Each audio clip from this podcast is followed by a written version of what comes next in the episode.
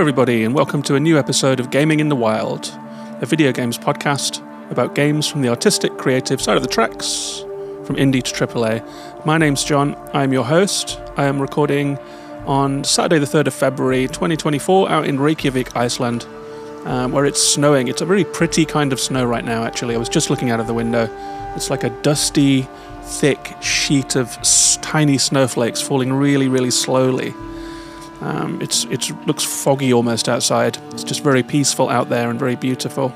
And I'm really glad it's the weekend. Actually, I had a busy couple of weeks. Um, I don't know if I've mentioned this very often on the show, but I do actually work in games doing communications um, for a browser game company called .bigbang.com, um, and we sponsored the Global Game Jam this year. Um, the Global Game Jam is a, a kind of a volunteer-led event um, with sites all around the world. It's free to do, and people join this game jam uh, join a site, whether it's physical or in person. There are sites in schools, universities, community centres, game maker spaces, technology institutions, all around the world, all different kinds of spaces. And people come together in physical sites, form teams, and make a game in two days using any different uh, technology that they want to use. Um, there are also virtual sites, so people do it remotely as well. Um, and everyone makes games responding to a theme. This year, the theme was Make Me Laugh. So it was comedy style games or humorous games. Um, and Big Bang sponsored it. Um, so part of my job was working with those guys, making videos, making tutorial material, um, organizing streams, all of that kind of thing. Um, but the most fun part of that job is that after the jam, we get to look at all the games people made. Uh, people made nine different games on Dot Big Bang um, which is also like a, a game creation tool that works in your browser entirely with no download. It's kind of a cool piece of technology that we have. Um, so we got nine different games, um, and then we played through them all. We took videos of them all. Uh, we had the streamer Day Nine um, stream them all. Uh, he's a friend of the platform and a friend of the a friend of the founders. Um, and so that was a really, really fun time, a really tiring time. Um, and it was really interesting to look at these quickly made games um, responding to a theme and to be involved with all of that and just to see the wheels turning.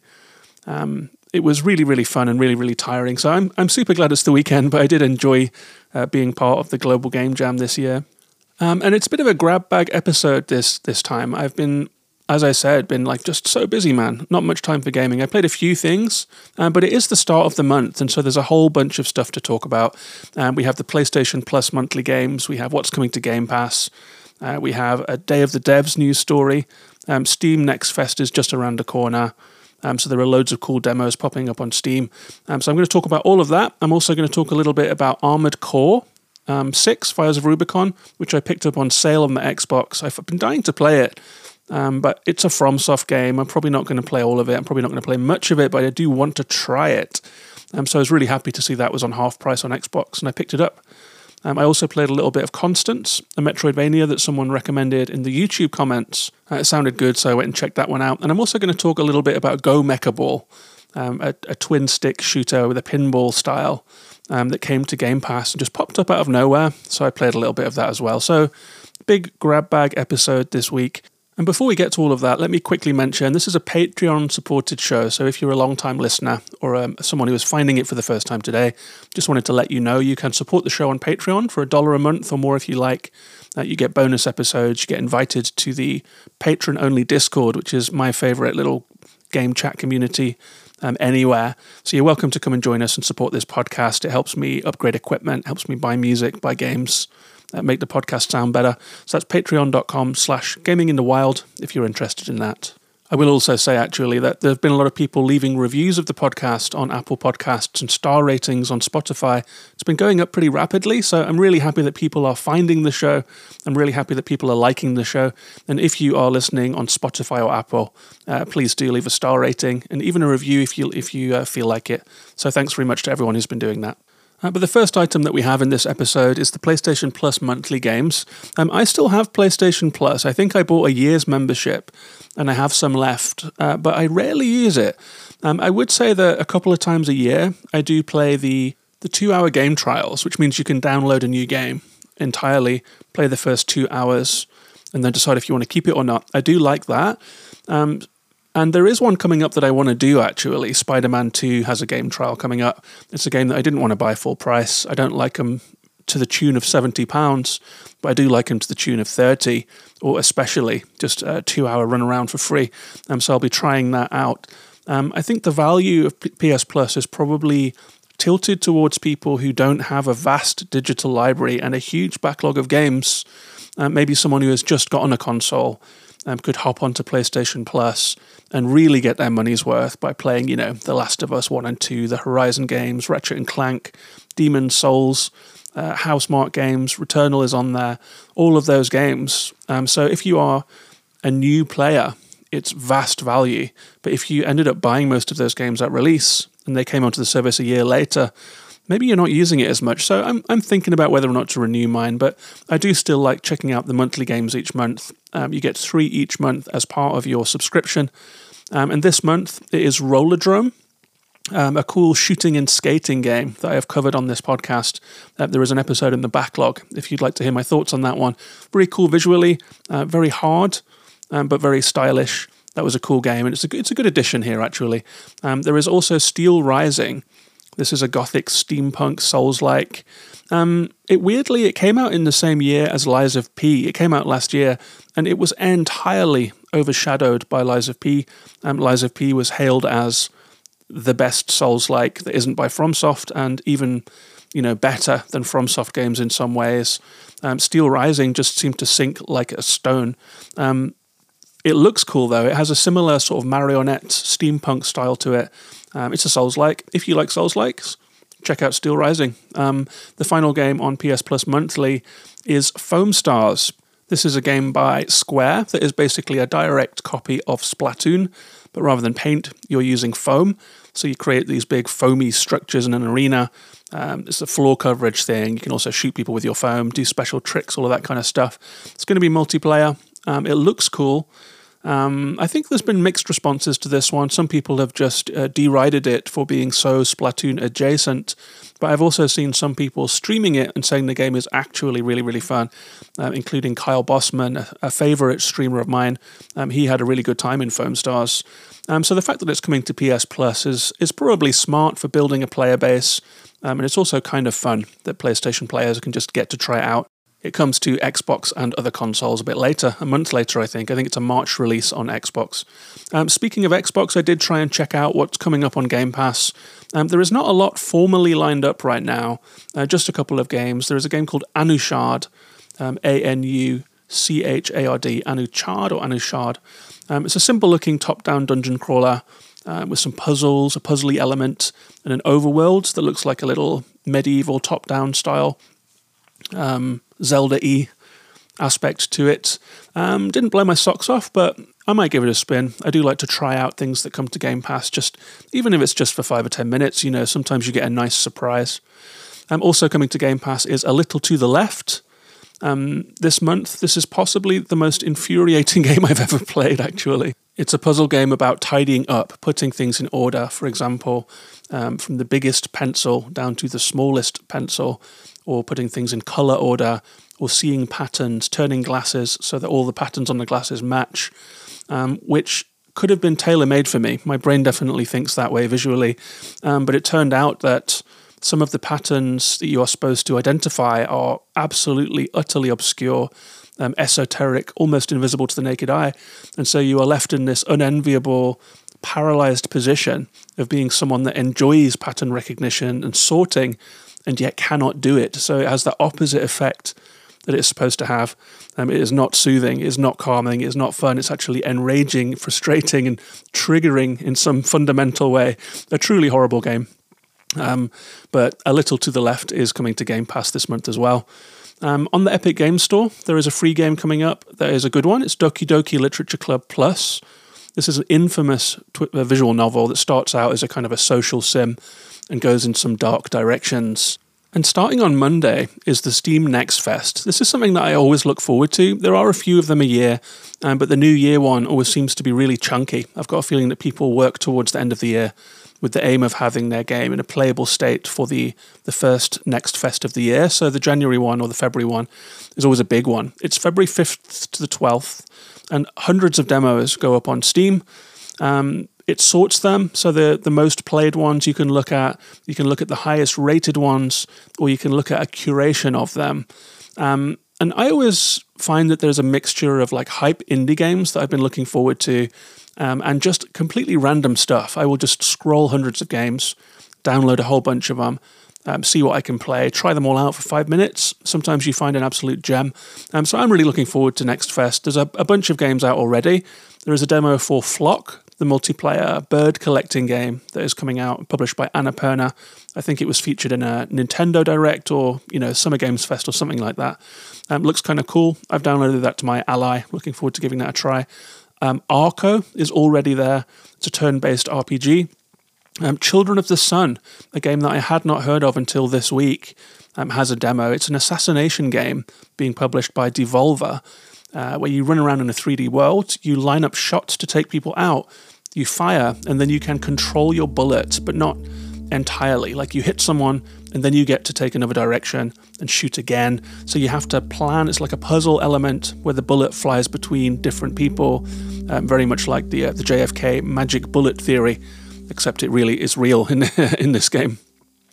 Um, so I'm looking forward to trying that one out. There is also a demo for Pepper Grinder. This is a really, really hyped indie game um, where you drill through the earth in a flowing movement, an arc through the earth, and then pop out and platform and drill through the earth again. So it's a fluid movement, pixel art platformer or anti platformer uh, reverse platformer, you could say. I'm looking forward to trying that one out. And also, Harold Halibut has a demo. Um, I talked about that last week. It didn't run on my PC. Um, the developers heard that review and reached out to me and suggested tweaking some settings. Um, they said that the uh, the upscaling might have been being too aggressive or something. Um, I really appreciated them reaching out to me on Twitter, and so I am going to try that one again with the recommended settings. And I'm just hoping that it's in good shape when it comes to Xbox. Um, so loads of good games, and the fest hasn't even started yet, um, and that's like six games that I'm looking forward to trying. So next week's episode might well be a roundup of all the games at Steam Next Fest. I'm super excited about that, and excited about all the games I don't even know are getting demos yet, and all the games I haven't even heard of yet. It's just a feast of new stuff to try. Really, really fun. Um, so I'm looking forward to that starting on Monday. There is one news item that caught my eye this week as well. Um, Day of the Devs. I think Day of the Devs is probably my favourite showcase event on the calendar. It just has a different kind of spirit to all of the other ones. A lot of them seem very commercially focused and they have very slick CG trailers, one after the other, just back to back to back to back. Um, and a lot of them just feel a bit off. Um, there's a strange level of discourse around them, uh, with people just being so angry and all of that kind of gamer Twitter culture feeding into it. And there's a, a fevered, slick corporate wrongness to it all. And Day of the Devs is like the opposite of all that. It's organized by uh, Double Fine, um, the developers who are obviously so full of personality, and Tim Schafer, um, just a real beacon um, in the game development community, just a good guy, a no nonsense guy, um, in love with the craft of making games, um, a real lover of games, a real lover of life, it seems like. Just seems like such a cool person. Um, and it's funny that when you get someone like that um, and a scene blossoms around them, that scene is imbued with their qualities too. Um, and so Day of the Devs is just a really joyful, developer focused look at forthcoming indie games. Um, and it's been part of Summer Games Fest, it's been part of various things throughout the years. Um, and it has finally gone an extra step and become a non profit. It's currently fundraising to do a whole bunch of events throughout the year. Um, and you can pledge money to it. You can get like $100 or $250 or less if you want. And $100 sounds like a lot, but you get like a 30 game package um, for Steam, including loads of games that have been on Day of the Devs in the past such as Oxenfree 1 and 2, Melatonin, a wonderful rhythm game that I recommend you try for sure, and Psychonauts 2 from Double Fine, Sea of Stars, last year's Indie Game of the Year um, at the Game Awards, uh, Toem, Venba, Bugsnax, Birth. Like, this is a really, really strong list of games. Um, so, if, for example, you've just gotten yourself a new Steam Deck or something, um, spending this $100 is going to net you just a really bumper collection of indie games. Um, and I think for the 250, you get like a physical bag of like caps and coats and hoodies or whatever. Uh, both of those packages also give you VIP entry to Day of the Devs in person events, uh, which happen um, around the US but focused on the West Coast, I believe. Um, so if you are a West Coast dweller, um, you get that extra bonus of being able to skip the queue at Day of the Devs events, which are public events, um, it should be said. Um, so if you're interested in all of that stuff, it's at dayofthedevs.com. Um, if you would like to hear Tim Schafer talking about this, um, he was on the MinMax show this week, MinMax with two N's. Uh, it's a game talk show that I watch every week, and he spoke quite eloquently. So check that out if you'd like to hear Tim Schafer talking about this new development for the future of Day of the Devs.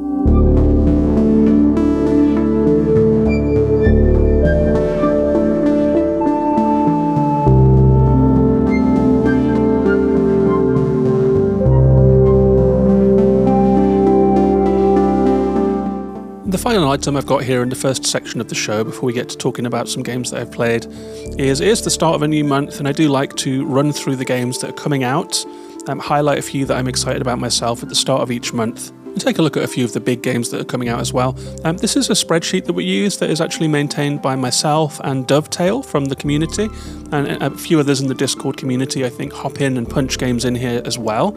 Um, so thanks very much to Dovetail and to anyone else from the Discord um, who helped to keep this list up to date. And as far as I know, this is up to date. I had a quick run through some of these dates, but you know, dates do move around, so um, don't take it as gospel.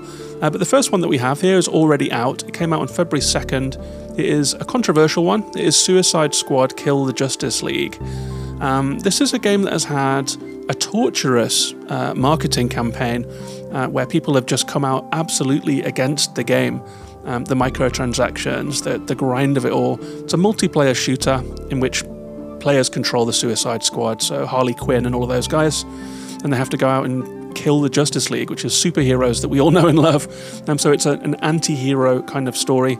Um, I watched someone streaming a little bit of it. I watched um, Jeff M streaming it, um, and I enjoyed what I saw actually. You run up walls in this game, you have double jump, triple jump, pound attacks, melee, and uh, combo attacks where you kick people and then shoot them in slow motion.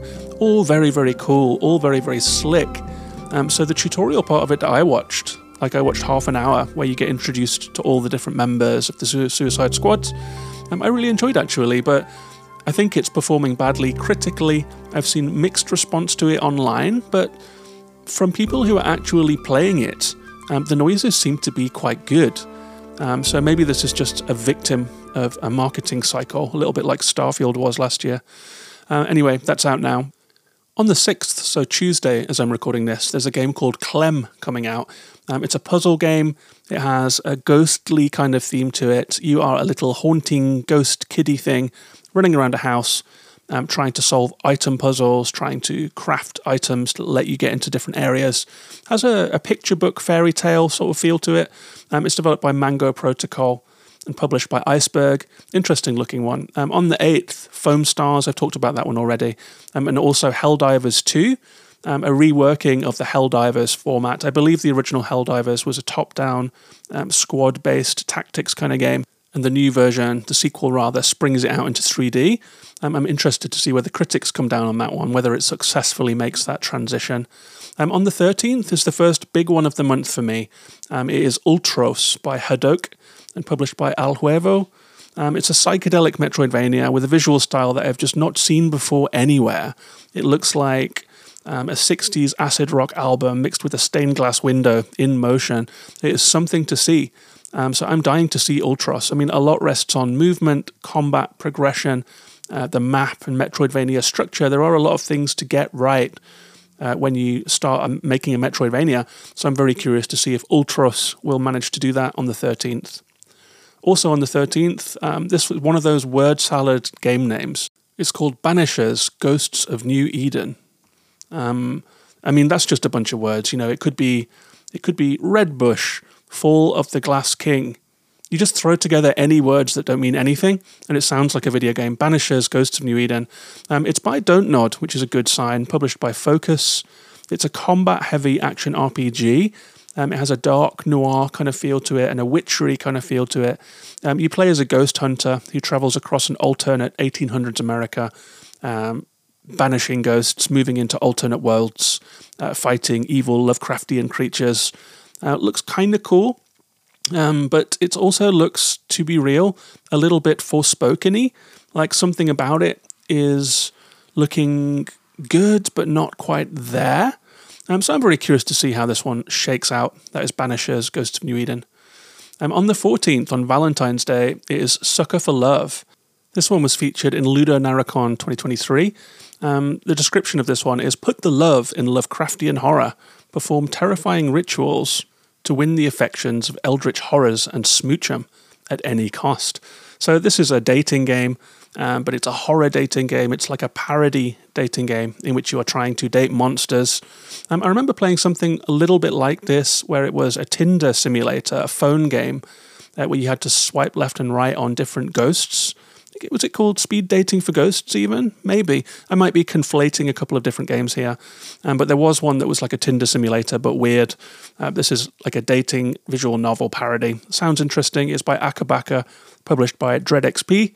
Out on the 14th, that is Sucker for Love. Um, on the 16th, a controversial one, Skull and Bones by Ubisoft, the uh, the long delayed pirate game um, that has just been through the worst development hell. It seems to have been in development forever. Um, I was recently rewatching some old Easy Allies um, fantasy draft episodes because I just find them funny.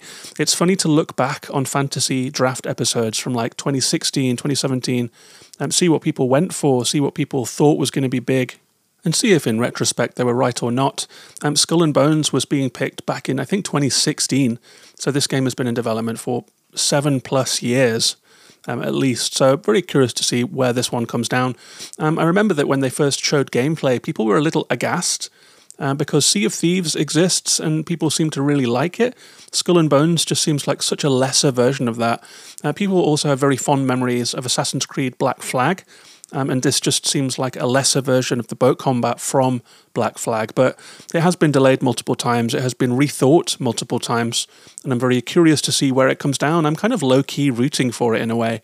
Um, it would be a really nice story if they managed to turn this game around. And I think I have an active Ubisoft subscription at the moment because of Prince of Persia. So I might actually be able to give it a try for free. Um, on the 20th, we have the Thaumaturge. Um, Thaumaturge, this is an interesting word. I looked it up. It's an old word for magician or miracle worker.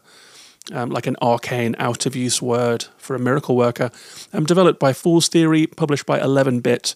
Um, they describe it by saying the Thaumaturge is an isometric, story rich RPG with a unique take on turn based combat, character development, investigation mechanics, and morally ambiguous choices. Um, and it's got a Lovecrafty feel to it. What game doesn't have a Lovecraft feel to it these days? There are three coming out this month alone. Um, looks kind of interesting, this one. I'll wait for the reviews for sure. I feel like there's quite a big margin for how this one could do. You know, it starts at the very, very top at like Disco Elysium levels of amazing, and it goes down to like something like The Sinking City uh, you know, which is like a, a, pretty a pretty janky Lovecraftian game. So this one could come down anywhere on that scale for me. That's the Thaumaturge on the twentieth. On the 22nd, there are a couple of games coming out. There is Nightingale. Um, this is a fantasy looking multiplayer Valheim, and so not for me. Um, but if you are a fan of that kind of thing, crafting, open world survival, multiplayer, uh, Nightingale is on the 22nd. Um, also on the 22nd, Open Roads, a game that I've talked about a lot by Fulbright, or rather, Open Roads team, as they split off from the studio during the development of this game. Um, it's a story led uh, visual novel looking thing where you go on a road trip with your mom, um, you puzzle out family secrets, you sort through your notebook, um, and you take to the open road. So it's a road trip story game published by Annapurna. Coming to Game Pass apparently um, on the 22nd, so I'll definitely be trying that one. Also on the 22nd, Pacific Drive, one that I've really been waiting for. I think this would be my pick of the month in terms of my excitement level. It's by Ironwood Studios, published by Kepler. It is the road-like, in which you take a beaten old station wagon on runs um, through the zone, which is a little bit like uh, the Stalker zone uh, from that game, um, mixed with a bit of X Files. It's like America, but undergoing some kind of supernatural um, disaster with strange beings, strange distortions in reality, um, environmental hazards, creepiness, X Filesy creepiness going on. Um, you take out your car, you try and get out of the zone. Um, I think a lot of the times you'll be smashed by these uh, aggressors and phenomena, and then you power up your car with all of the loot that you got on that run, and you try and go again. Um, an interesting take on the roguelike. Um, it looks phenomenal. Um, the graphics look really great. So Pacific Drive is a big one for me on the 22nd. And finally, also on the 22nd, that's the fourth game on the 22nd, we have Corpo Nation, The Sorting Process, uh, by Canteen and published by Playtonic. Um, this one looks like a cyberpunk Papers, Please, where rather than looking down at your, your communist desk while you're stamping passports, you are using a um, computer desktop interface to do your job. Your job seems kind of creepy. Um, you, as the character, have doubts about what you are doing. You talk to your friends on chat applications. You wonder if you are being watched. You try and figure out what the uh, the results of the tasks that you are doing are. And there is a demo for this one, so I'm going to give it a try. I am intrigued. That is Corpo Nation, the sorting process, also out on the 22nd of the month. Uh, two more to go. On the 28th, it's the Brothers remake. Um, I played Brothers: A Tale of Two Sons um, on the Switch. Um, I had a good time with it. It was the first game by the guy who did um, what's it called again? Um, a Way Out and It Takes Two. So he is like the don of um, cooperative multiplayer or two-player co-op games. Brothers, you could play single player. I think I controlled one brother with each of the thumbsticks. Had a fairly good time with it. You could see that it was a developmental um, look at the genre that he ended up owning with his later works, but it is getting a remake on the 28th. And finally, on the 29th, um, I, get, I, think a lot of people are looking forward to this one. Um, it's Final Fantasy Rebirth. So it's uh, part two of the Final Fantasy VII remake trilogy. I have played some of the first one. Um, I'm not quite sure what I think of it, honestly. It's visually beautiful. It is a really stunning reimagining of Midgar um, and a really fantastic reimagining of the characters, which are just a little bunch of polygons in the original, but now have so much more personality. They've also rewritten the story, they've reworked the combat to be ARPG style, so you move around using cooldowns and turn based stuff. Very, very cool, but also the bad parts of the game, the original game, came with it as well. Like, I remember lots of running into walls in the original game, lots of invisible walls everywhere. Um, lots of silly little like mazes where you get stuck on scenery. And for some reason, they brought all of that too. Um, in one way, I admire it because it does have the spirit of the first game in it. In another way, I'm like, why didn't you? Why didn't you let go of the baggage? Let go of all of the baggage of the old game, um, and imagine it in a new way. Um, so I don't know. I've got mixed thoughts about Final Fantasy VII Remake. It's I'm not as high on it as the rest of the world seems to be, um, but I did really enjoy it. You know, I played the original Final Fantasy back in the day, all four discs on the PlayStation One. Um, so I have it has nostalgia, um, and it has some amazing moments. I think the highlights of the um, the first Final Fantasy VII remake are really high. Like when you get to that area where there is like um, a cabaret that you take part in and the gambling and all of this stuff. It was lovely to see. I forget what it's called, the Edge Wall or something like that. Um, the Wall Wall Market, I think it's called. Um, and in Final Fantasy VII Rebirth, we are going to probably visit the Golden Saucer, which is one of the more memorable locations from the original game too. So I think I will probably end up playing this one. The hype will get me when Final Fantasy VII Rebirth comes out at the end of the month. Um, that's the last one we have for that monthly roundup. Hope you enjoyed that. Hope you found something to look forward to. Um, and it's time to move on and talk about some of the games that I have been playing this month. And I think we will start off with the recent arrival on Xbox Game Pass Go Mecha Ball.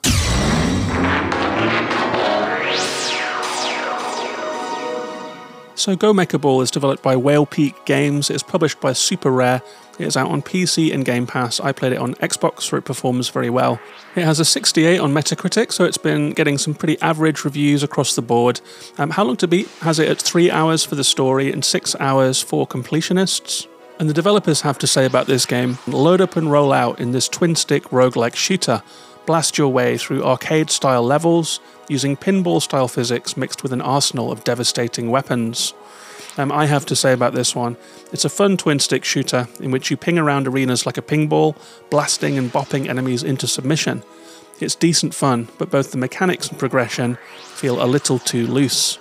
So, this is going to be a bit of a brief review. It's quite a slight game, really. It is an isometric twin stick shooter that will feel very familiar to people that played those games in arcades, original players of Smash TV, more recent players of Nex Machina, things like that.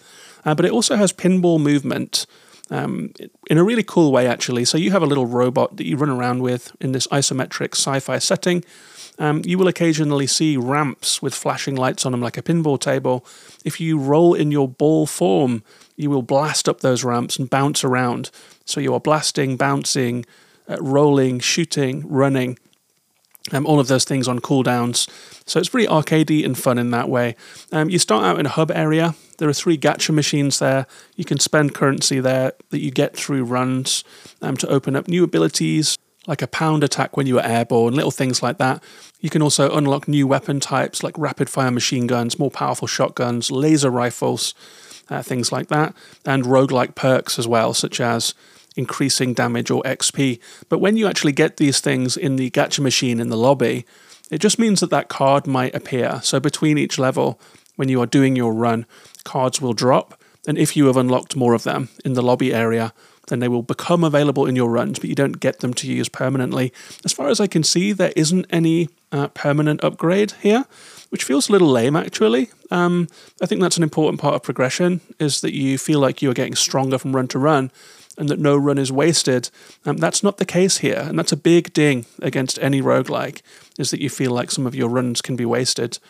Um, but once you come out of the lobby and you shoot into the area, the, the first arena, they are small arenas with lots of pinball bouncing, lots of different levels that you have to jet up to and fall down to. And you just have to clear waves of enemies. Um, there are a couple of waves to clear. And once you've done that, you'll move on to the next level and get to pick perks and that kind of thing. So you run around on L2, use the right stick and trigger for shooting. You can dash on one of the shoulder buttons for impact damage. So you can dash either to escape um, from an area of effect attack or to bash into a shield enemy or something like that to make it vulnerable or to cancel enemies out of their attacks. So it's a very forcible, aggressive melee attack that you get, but it is on a cooldown. You can only use it once every, I'd probably say four or five seconds. Um, but if you do hold down the dash button, um, you can roll it's just the actual attack that is on a cooldown. Um, so you can always roll out of danger. Um, you get pickups as well. You get currency. You get occasionally health, um, although it's very, very scarce, a little too scarce, I would say. Um, you also get ammo because your guns run out of ammo. You can hold two weapons at a time. Hit Y to switch weapons. Some of them are short range, some of them are electrical, some of them are explosive. There's a shotgun that is very powerful but very short range, a machine gun that fires very rapidly but doesn't do that much damage all of that kind of stuff. So you can find the weapons that you prefer. After three levels, you reach a boss. Um, the bosses are kind of fun. They are bigger, they pounce, they have um, charges, so you can see where they are going to charge, and you have to roll out of the way. You have to hit them. They have minions that come in, they have phases, they have different attacks. Um, I got through the first boss on my second or third go. I never got through the second boss. Um, I'm not quite sure how many bosses there are um, or how many levels there are. Um, the second boss, I kept getting to the second boss, but I had no health left, um, which I will get into in uh, the critique part of the game. But the bosses are fine. They keep you on, on your toes. They have different charge, splash attacks. You have to watch your movement. You have to watch your ammo. You have to take out the minions to refill your ammo. And you have to alternate between rolling attacks and shooting attacks and grenade attacks or any, anything else you've managed to pick up on your run. Um, and the whole thing is, I would say, fairly decent basic fun. Um, but I would also say that this game doesn't excel in any one area. I feel like in a lot of other games, like especially I think of Nex Machina, just excelled in level design and the ingenuity and uh, the flow of you moving from level to level, um, the variety of the different levels. It had a lot of great points to it. Um, Smash TV obviously was in one arena. That's the classic twin stick shooter with waves and waves of crazy enemies and uh, almost like Vampire Survivors like style. Um, this game, um, I guess the pinball would be the thing. Um, it is the unique selling point, but it feels very loose. Um, I often didn't feel fully in control of my character um, and was pinging around with a little too much randomness um, for me. so with that not being an especial selling point, um, that leaves this one in a bit of a tricky situation, I think. Um, I would also say, just to get some of the critiques out of the way, um, I don't know why this is a roguelike. Um, the arenas and enemies seem exactly the same each time, um, and the rewards that you get, the things that you unlock, aren't particularly game changing. Um, so it seems to want to be a roguelike, but to lack the things that make roguelikes successful in that genre it doesn't really feel like any of your unlocks make a profound difference to the next run. Um, that's a really big problem. Um, so my mind is drawn to it being a roguelike for perhaps the wrong reasons, which is that roguelikes get to reuse assets roguelikes get to reuse levels, the player plays them again and again and again. Um, some roguelikes will shuffle the level around so it's different each time. Um, I feel like this one doesn't. Like the, the arenas and bosses are always the same, always in the same order. The enemies are always the same. So perhaps it isn't a roguelike if that is an essential aspect of it to you. Perhaps it is just a run based shooter. Um, it just does have those those mid level perks that you get, different builds, different weapons each level, but the systems just don't feel fully fleshed out or balanced or fully thought through, I would say. Um, another critique that I've got is that mid mid run health regen is very hard to come by. Um, you will not get um, health regen between levels. I think only between actual arenas. You do like arena with three waves, then arena with three waves, and then boss. And I don't think that at any point during that you get health regen. You only get it after a boss when you start the next entire level. Um, so you will find that your health gets sapped slowly, um, especially with the random pingy pin- pinball nature of it. You're sometimes just going to barrel into enemies um, and lose health, and you can't get it back unless you happen to come to a shop before a boss that has health um, the shop doesn't always have it, and you can't always afford it. It feels like they are stingy with money, um, and I felt very frustrated. Like sometimes I got to the second boss. I think I got to the second boss three times. All of those times I didn't have enough money to buy health, or there was no health in the store, and I had like ten percent. So I might as well have just quit. Uh, which is a really shitty situation to find yourself in as a player and very frustrating. I was like, the game isn't balanced to give me a chance. And you could say get hit less, um, to which I would reply, um, that's not really possible with the movement mechanics on offer here. Um, so there is like a bit of a balance issue there with health, with running out of ammo sometimes mid level. It's a bit frustrating. Um, I would say that your cooldowns and your ammo aren't visualized um, clearly enough in the UI that you have time to look at them whilst you are doing the chaotic bouncing and shooting. Um, I would say that perhaps having things in the corner of the screen in such a busy game isn't effective. I would look at something like Dead Space where your ammo or your life is on the back of your character, your ammo is on your gun. You can kind of see it in the screen as you're playing. I think that this game maybe needed a little bit more ingenuity in having a UI that is actually able to be looked at during very frantic gameplay. So lots of critique for this one, but it is like a simple shooter and it is like a good time. It's a simple good time. Um, I would say if you want something to play for 20 minutes now and then, just a nice, busy, easy pick up, put down shooter, um, give this one a try, honestly. If you play it for hours, those things might start to grate on you, but it is only a three hour game, so I don't know, mileage may vary on this one. I think some people might just blast through it and have a whale of a time. I ended up picking lots of little holes in it and having a bit of a frustrating time, but I do still like the game. I like that it is chaotic, old school, twin stick fun. The bouncing and the boosting around is enjoyable if chaotic. The enemy AI is super aggressive. Um, the enemies really do try and run at you and they have momentum. So you, it's very engaging. You have to be very engaged as a player, stay on your toes. And it has that great retro twin stick spirit to it. Um, as for the bad stuff, variety of balance issues, running out of ammo, health is too hard to come by. The roguelike elements aren't really there. Um, but overall, it's like a simple good time. That's Go Mecha Ball. Two more games I'm going to talk about. One of them is Armored Core 6, which I really enjoyed. But before I get to that, um, I want to talk about Constance. This is a game that someone recommended to me in the YouTube comments. If you don't know, by the way, there is sometimes a video version of this show on YouTube, um, so you can go and look at footage of games. Uh, check that out if you're listening listening to the podcast. Um, so someone recommended Constance. It's a nice basic action platformer Metroidvania. I tried out the demo on Steam. It has a, an illustrated art style. It's side on. Um, you start with a very pared down move set, um, which I guess is somewhat standard for the Metroidvania genre. So you have an air dash, you have a dodge roll, um, and you have a strike. You travel between checkpoints, taking out enemies. Um, they are somewhat gauntlet like. Getting to the next checkpoint does feel like an achievement. Uh, that's how I knew I was making progress when I got to a new checkpoint. I did die quite a lot. Um, it's just the combinations of enemies mean that you have to stay on your toes. So you take out enemies, you amass currency.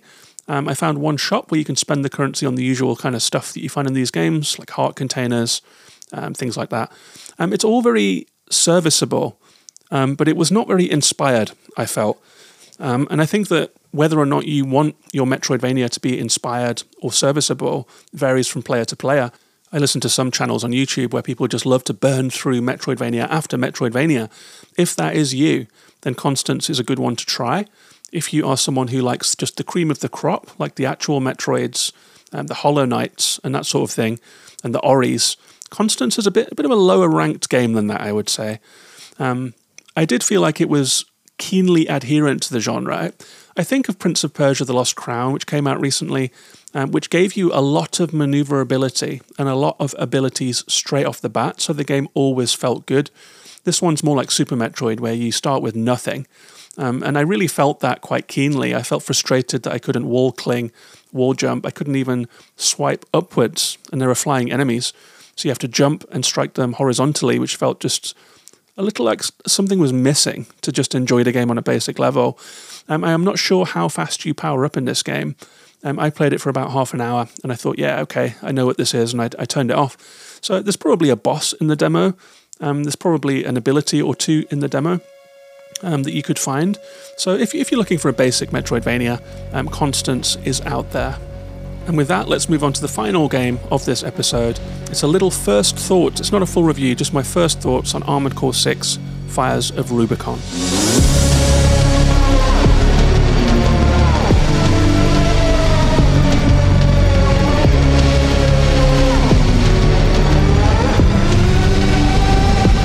So the irony of me covering this game is not lost on me, um, especially after covering Lies of P recently, uh, which I enjoyed, but then also used as a an avenue to express my distaste for the FromSoft player punishment philosophy of game design. And then here I am, just a couple of weeks later, buying Armored Core 6. But there's a lot to love about From games too, man. They are good games. They are intriguing games. The mechanics are always tight. The worlds are always cool. Um, and so when Armored Core 6 came on sale recently, I just impulse bought it and took the plunge. Um, so this is FromSoft's Mech Battler, um, third person. Um, you get to customize your mech with different weapons, different uh, weights, different classes, different types of armor, tracking systems, things that will put your weight up, but your melee power down, things like a laser sword that you can use to charge in, um, different configurations of weapons I mean, you can also customize your mech in terms of color scheme. Um, there is a vast variety of customization options for the player, so you really do get to make the mech your own um, and feel connected to it, which is so cool. Um, and the game is divided up into levels. There's a little bit of story too. Um, you arrive on Rubicon as a, a young mercenary looking to make their name. You have a handler who will send you out on different missions for different corporations and factions. They vary from clearing out enemies to um, Finding your license is the first one. You have to go and look at crashed mechs and crashed armored cores and strip out their licensing data to fake your own license. Once you've done that, you get to work uh, taking out enemy turrets for different corporations, defending things, and taking out an armored core that is in transit, which is your first core versus core duel. Um, they're all pretty different. They all have interesting um, variation in terms of the tactics you're going to be using.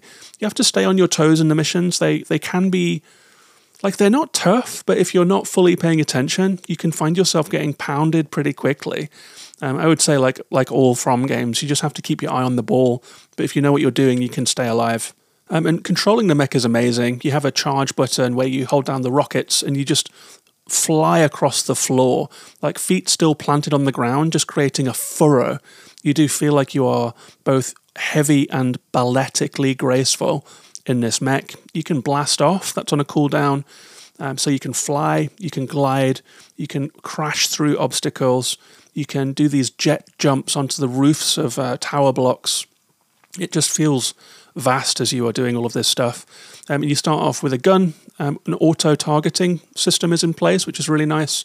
Um, you just have to look in the right direction, and your targeting system will hone in on the enemies, a little bit like Panzer Dragoon.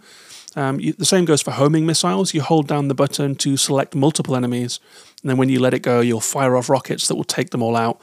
Um, you feel powerful in this game. You you burn through grunt enemies without issue, but um, there are bosses in this game, um, and this is where the critique will come in. The first boss is an absolute roadblock it is a giant helicopter that comes at you, firing 16 heat seeking missiles at you, pounding you with gunfire, strafing around the arena.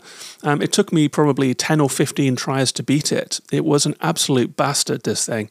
Um, I guess the strategy is that you have to stun it so that it can't attack you, and then charge in with your sto- uh, sword damage and punish it. So you really have to stay in its face, um, which means you have to manage your your jetpack cooldown, your booster cooldown, um, and your missile launcher and sword cooldown because you can't just spam any of those attacks. They all have a cooldown. Um, so you have to basically stalk this thing around the arena, staying as close as you can to it or even under it, and then hitting it with all you can uh, when it stays still. But as you are stalking it around the arena, sometimes this thing goes out of bounds and you can't follow it. There's like a flashing red wall. So it's an invisible wall problem and you're left frustratingly exposed. You're chasing this helicopter, it's gone out of bounds, you're just standing there, and it will hit you with everything that it has, which felt very, very cheap to me and very, very annoying, especially given that you're in a flying mech and should be able to just chase it. So that felt a little bit broken to me, kind of surprising for this developer, which is famous for tight controls, well planned set pieces, um, this was a, bit, a little messy to me, these invisible walls in this boss fight. I did finally take it out, but it's the very definition of a difficulty spike. Like the rest of the game so far has been intensely manageable and really fun. Um, but that difficulty spike was just too big. Like, I don't get what they are thinking, you know, when they do these things. Um, why put that there? It just I get so mad about this. Like, you didn't prepare the player for it. I was using systems that hadn't fully worked out yet. Um, I wasn't building up to the boss. The game wasn't teaching me how to play it. It was just stomping me. Um, I hate that. But, you know, other than the From problems, um, this is a really good game. The mech feels both crunchily heavy and graceful. I love the rocket boosters. I love the, the customization, the swords, guns, the lock on missiles. The environments are amazing. Um, you're in this vast, broken world that's just like the rubble of a civilization, but there are huge industrial machines stretching up into the sky, like mega structures, um, and you are flying down into it all. You will often see things from a great height and then descend into it in your mech, and it feels incredible. Um, I did also really like dueling another armored core, a very fast, nimble opponent, which is just as powerful as me. Um, it felt good. It felt like an evenly matched duel until I figured out how to take it out. Um, you can also repeat missions to build up money, and then you go into the store and you buy yourself new engines, new jets, new legs, new head, and you can mess with your build. So that's my first thoughts on Armored Core 6 Fires of Rubicon. Um, I've got a feeling that I won't be able to finish this game given the the fearsome reputation of some of the upcoming bosses. I hopped onto a Reddit board and people were discussing one boss that they said is harder than anything in Sekiro um, that pounds you with 32 homing. I think it's like the boss that I was just talking about, but worse, uh, but more heavy, but harder, um, and more demanding of strategy. So who knows if I will get to the end of this one? I'm, I'm guessing probably not, but I am having fun with it for now. You may hear me talk about it again in the future, and I'll give my, my final thoughts, whether I manage to get through it or whether I ultimately bounce. Um, it does feel great to play, um, and I am enjoying it but it's still a FromSoft game, and, and they do seem to have a bit of a game design skill issue when it comes to uh, difficulty. Um, that is Armored Core 6 Fires of Rubicon.